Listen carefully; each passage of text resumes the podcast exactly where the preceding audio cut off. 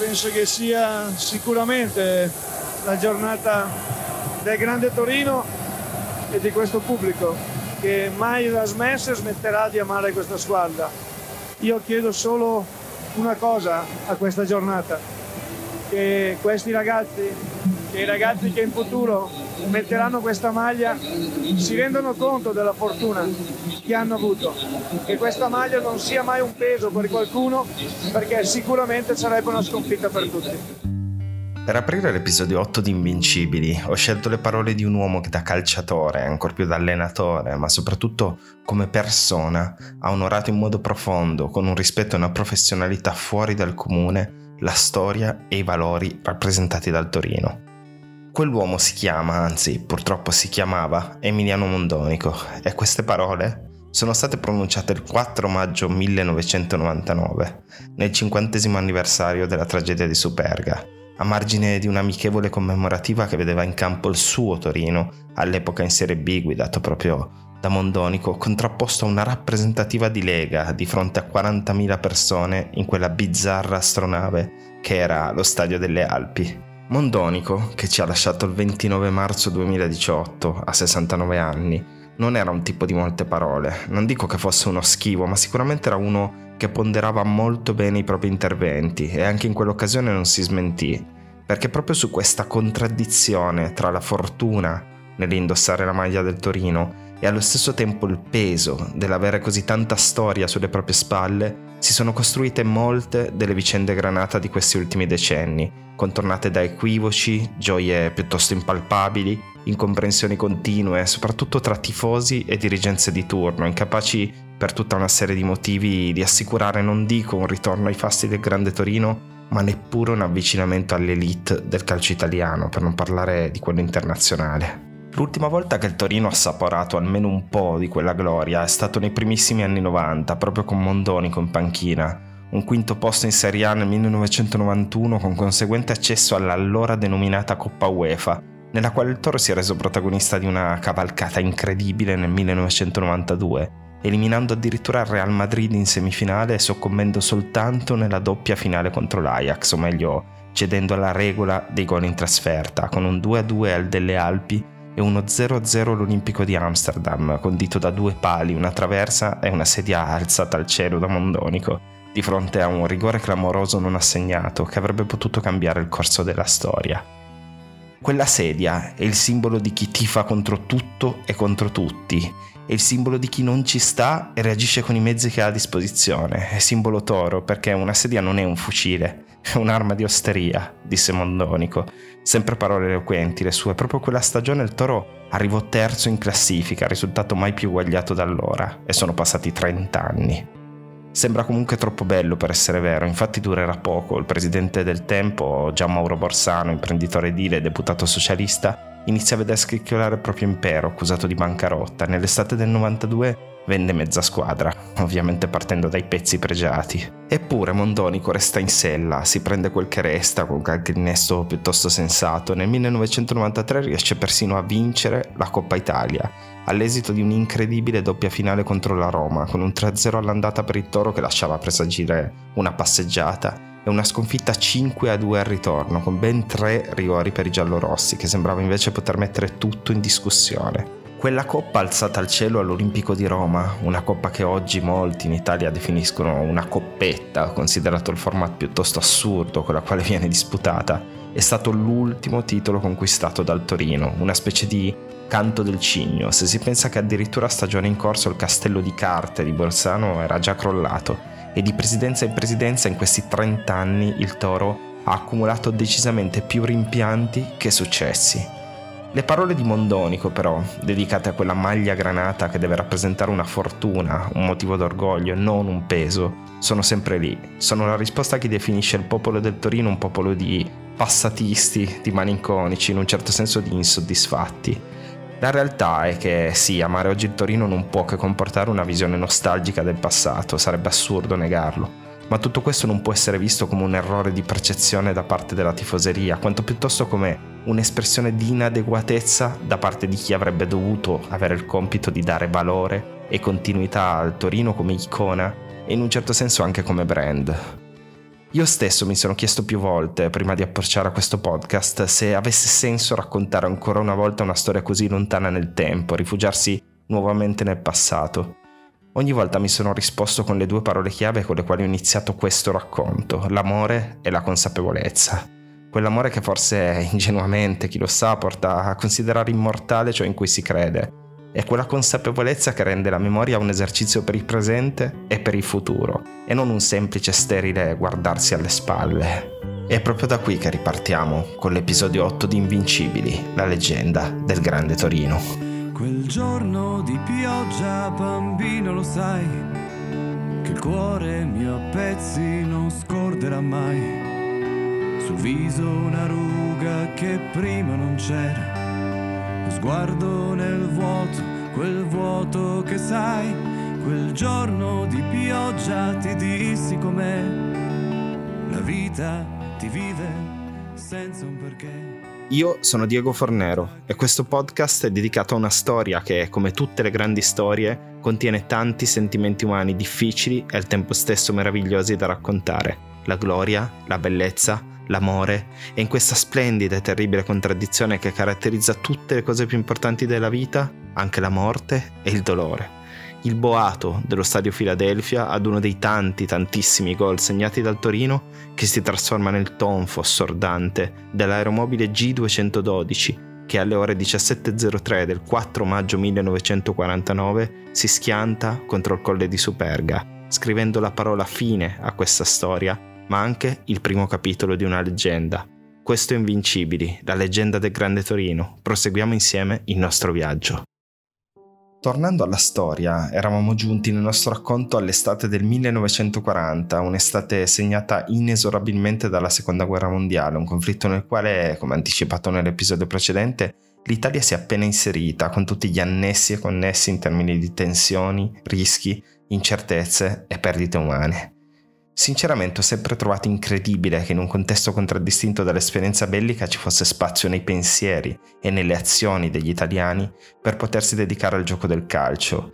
Incredibile, sì, ma anche in un certo senso necessario, in una magnifica contraddizione tra l'orrore del conflitto e la bellezza dello sport.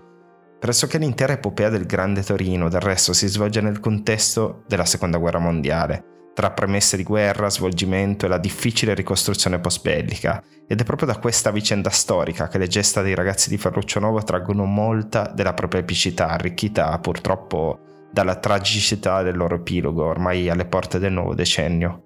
Nell'estate del 1940, nei giorni immediatamente successivi all'armistizio con la Francia, quelli in cui il Torino e gli altri club della massima serie stanno pianificando la stagione che verrà, le truppe italiane sono impegnate soprattutto in Africa, in particolar modo nella Somalia britannica, conquistata ufficialmente il 19 agosto, ma anche in Egitto, dove l'esercito del regime riesce a rosicchiare un po' di insignificante terreno agli inglesi.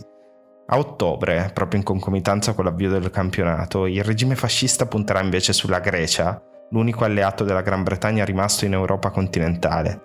Non sarà peraltro un grande successo, la resistenza greca sarà più strenua del previsto e le truppe italiane saranno costrette quasi immediatamente a una ritirata in Albania. Anche l'estate del Torino è stata ovviamente fortemente condizionata dagli eventi bellici e il secondo campionato dell'era Novo, quello del 1940-1941, vede ai nastri di partenza una squadra pressoché inalterata, coi propri giocatori simbolo sempre più in là con gli anni e un calciomercato molto conservativo, che porta in dote solo gli innesti di Oliviero Mascheroni, alla classe 1914, prelevato dal Novara, e dell'oriundo argentino Raul Mesadra, una vera e propria meteora che giocherà una sola partita in Granata. Rientrano però alla base due nomi dei quali si sentirà parlare a lungo e del quale abbiamo anche già avuto modo di discorrere in questo podcast, che daranno il loro contributo alla costruzione del grande Torino così come lo conosciamo oggi. Parliamo innanzitutto del Ballon Boy, Oberdan Ussello, alla classe 17, che nel 1936 si era trasferito in prestito in Serie C al Vigevano, contribuendo alla promozione in B della squadra lombarda e facendosi notare come un giocatore affidabile e di talento. A Oberdan il toro manca, e parecchio. Lui stesso scriverà nel suo libro di memorie: «Il mio cuore era rimasto appeso a una gradinata del Filadelfia». Però il Torino non sembra voler puntare su di lui dopo il prestito, che diventa anche un trasferimento a titolo definitivo al Vigevano per 10.000 lire. In quegli anni Ussello si mette in mostra, si merita anche la chiamata della Juventus, dove nel frattempo si era trasferito Carlo Sturmer, suo allenatore ai tempi delle giovanili Granata. Ussello stesso, peraltro, racconta che non se ne fece nulla per un'offerta economica troppo bassa da parte dei bianconeri, che sono in un periodo decisamente opaco della propria storia, avviato con la morte di Edoardo Agnelli. Diverso sarà il caso dell'Ambrosiana Inter, al quale Ussello è segnalato da Giuseppe Meazza in persona, leggendario campione nerazzurro che stava proprio in quegli anni iniziando la fase calante della propria magnifica carriera. Tra Vigevano e Inter c'è una trattativa serrata con il piccolo club pavese che gioca a rialzo e i nerazzurri che alla fine riescono a chiudere per 60.000 lire. È tutto fatto, Ussello deve solo firmare e diventerà un giocatore nerazzurro.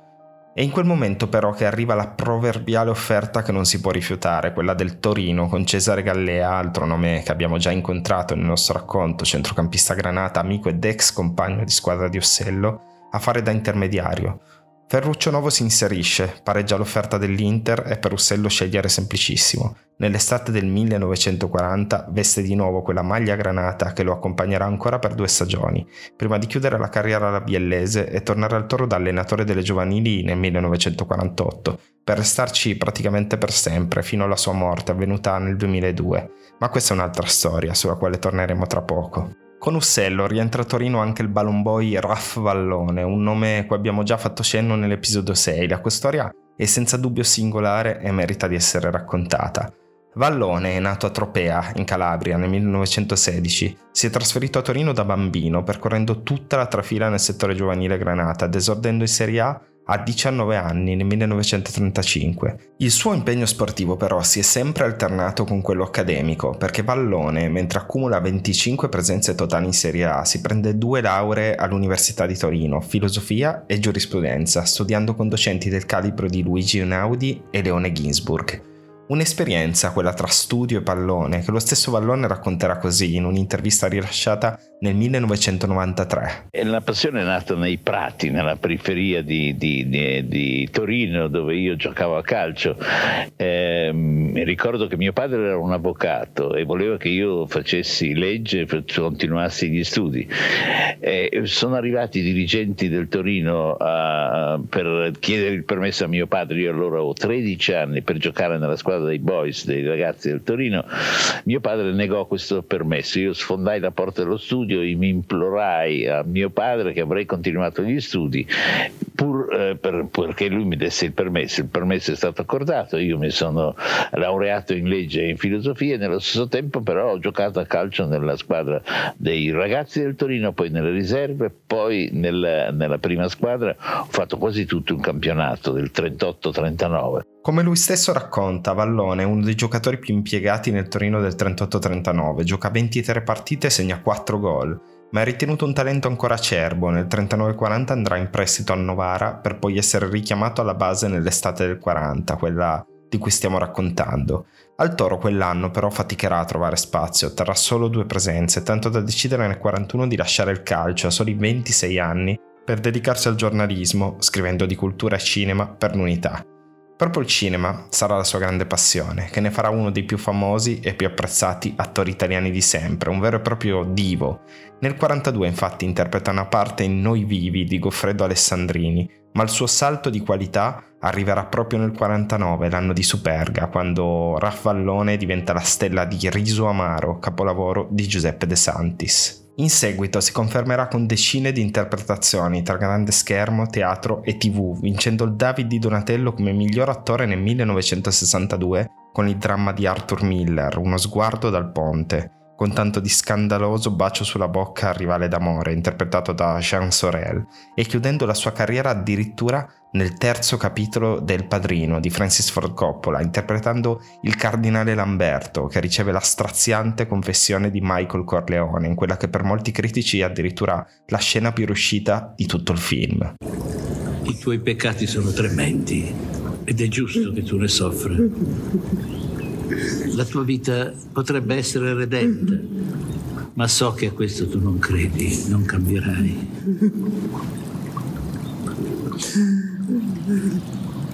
Ego te absolvo in nomine Patris, Filii et Spiritus Sancti. Amen. Così come Ussello, anche Vallone morirà nel 2002, a 86 anni, dopo essersi tolto lo sfizio di diventare Cavaliere della Repubblica nel 1994. Una storia, la sua, che seppure non rientri in tutto e per tutto nell'epopea del Grande Torino, racconta di un personaggio eclettico, innamorato della vita, dell'arte, di quella maglia granata indossata per la prima volta da bambino. Lo so, abbiamo parlato poco di calcio, ma la stagione calcistica 40-41 del resto sarà una strana stagione, contraddittoria, sempre in bilico tra la gioia e il dolore, con tanti giovani italiani impegnati sul fronte di guerra e tanti altri che attendono il gioco del calcio per non pensarci, per continuare a vivere. Non sarà, lo possiamo anticipare, ma lo approfondiremo nel prossimo episodio, un'annata ricca di soddisfazioni per il Torino. L'unica vera stella in rosa è Franco Ossola, ma è ancora troppo giovane, il ragazzo deve farsi di testa e di fisico, anche se ha lampi da campione vero. In panchina Nuovo richiamerà Toni Carnelli, l'allenatore italo-austriaco che aveva portato al Torino lo scudetto del 28, quello della rivincita dopo la revoca del 27, con il magnifico trio delle meraviglie di Di Bonatti, Baloncelli e Rossetti che abbiamo conosciuto nell'episodio 2 di Invincibili. Come abbiamo visto invece nell'episodio 6, Carnelli era già tornato una volta in Granata, nel 34, salvando un Toro che sembrava destinato a retrocedere e portandolo al terzo posto nel 35, vincendo addirittura la Coppa Italia nel 36. A metà anni 30, quando Nuovo un giovane dirigente, la società è guidata da Cuniberti, Carnelli rappresenta senza dubbio il meglio che si possa immaginare in panchina. E per questa sua seconda stagione da presidente, con Erbstein ovviamente ancora costretta a tenersi lontano dall'Italia, Nuovo punta tutto su di lui, sempre affiancato dal granatissimo Mario Sperone come vice. E proprio da qui, dal racconto di quella stagione 1940-1941, così deludente ma anche così necessaria, e scopriremo presto perché, che ripartiremo insieme nel prossimo episodio di Invincibili, la leggenda del Grande Torino. Quel giorno di pioggia, bambino, lo sai, che il cuore mio a pezzi non scorderà mai. Sul viso una ruga che prima non c'era, lo sguardo nel vuoto, quel vuoto che sai, quel giorno di pioggia ti dissi com'è, la vita ti vive senza un perché. Questo era Invincibili, il podcast dedicato al racconto e alla riscoperta di una delle più importanti pagine della storia del calcio italiano ed anche, se non soprattutto, della società che lo circondava. La canzone che avete ascoltato è Quel giorno di pioggia dei Senso Unico, che ringrazio per la collaborazione e per il supporto. Ringrazio la testata online Toro News, media partner di questo progetto, Marta Galli per l'illustrazione originale che fa da copertina a questo podcast e Francesco Grandazzi, art director dei materiali di comunicazione. Io sono Diego Fornero, l'autore di questo podcast, e vi aspetto al prossimo episodio per continuare insieme il nostro viaggio nella leggenda degli Invincibili.